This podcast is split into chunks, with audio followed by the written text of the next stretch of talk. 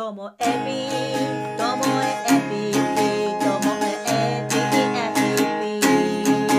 ともえびともえびともえびえ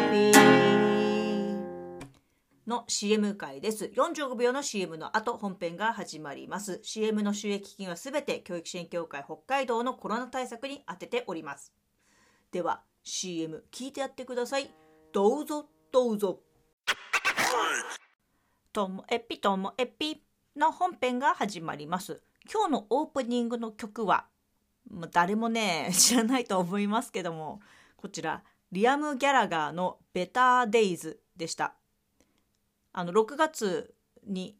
えっ、とネブワースでライブした時にもこの曲歌ってましたしそうです最新のアルバム3枚目のアルバムにも入っている新しめの曲なんですけれどもいやねリアムのその3枚のアルバム通じても確実に一番好きですし、えっと、オアシス BDI でこのソロのリアム・ギャラガーが歌う全ての曲の中でも私多分3本の指に入っちゃうんじゃないかなっていうぐらいいやこの曲好きですね。はい。なんかそんな曲がこう2022年に出会えるなんてって感じです。本当にいい。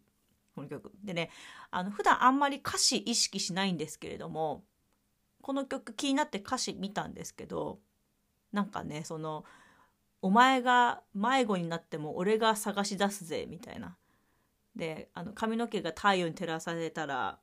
雨で流しちゃおうぜみたいな。なんかこういろんなねことがあるけども一緒に乗り越えてこうぜみたいな。感じなのかななんかこういうリアム・ギャラが最近そんな感じですよね。であのコロナ禍でますますその、まあ、彼のねそういうなんだろ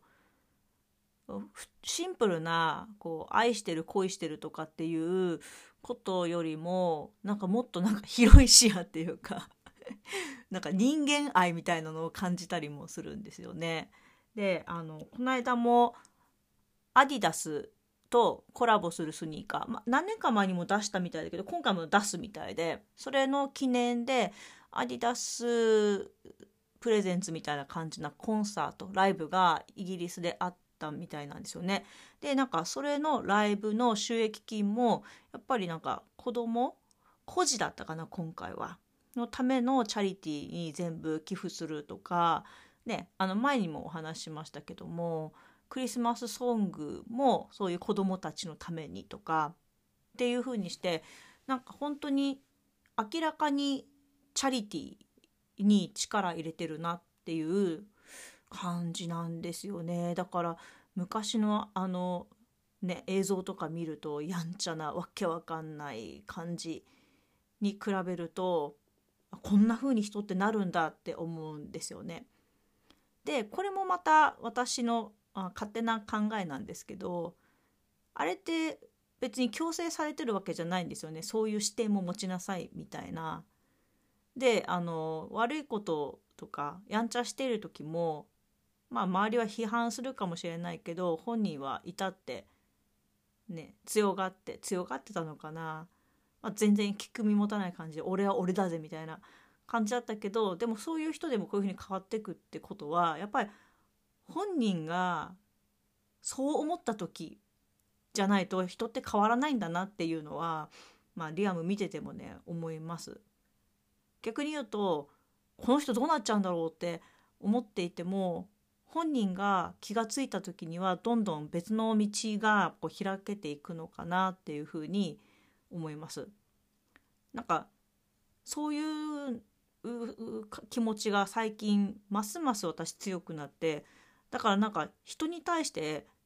つべこべ言うのがどんどん自分でも嫌だしもうもちろん私も言われたくないですけどもなんかそうそんな感じです。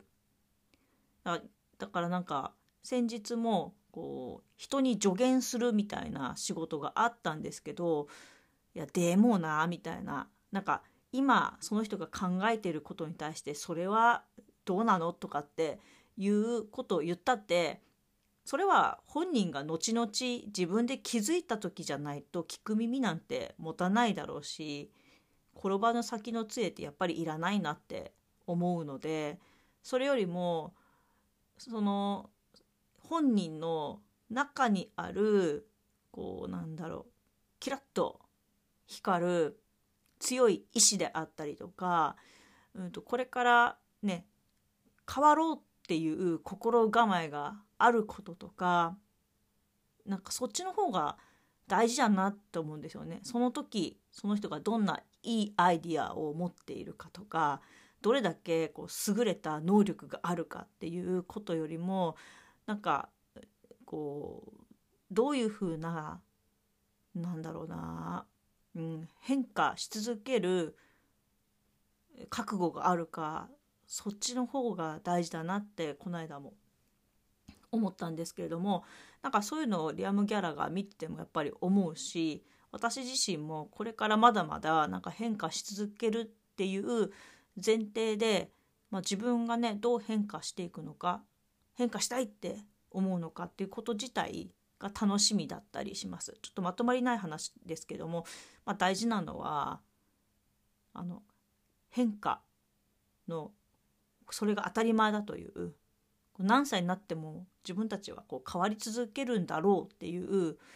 ことをうっすら思っていることなんじゃないかなって思います。はい、今日も最後までお聴きいただきましてありがとうございました。さようなら。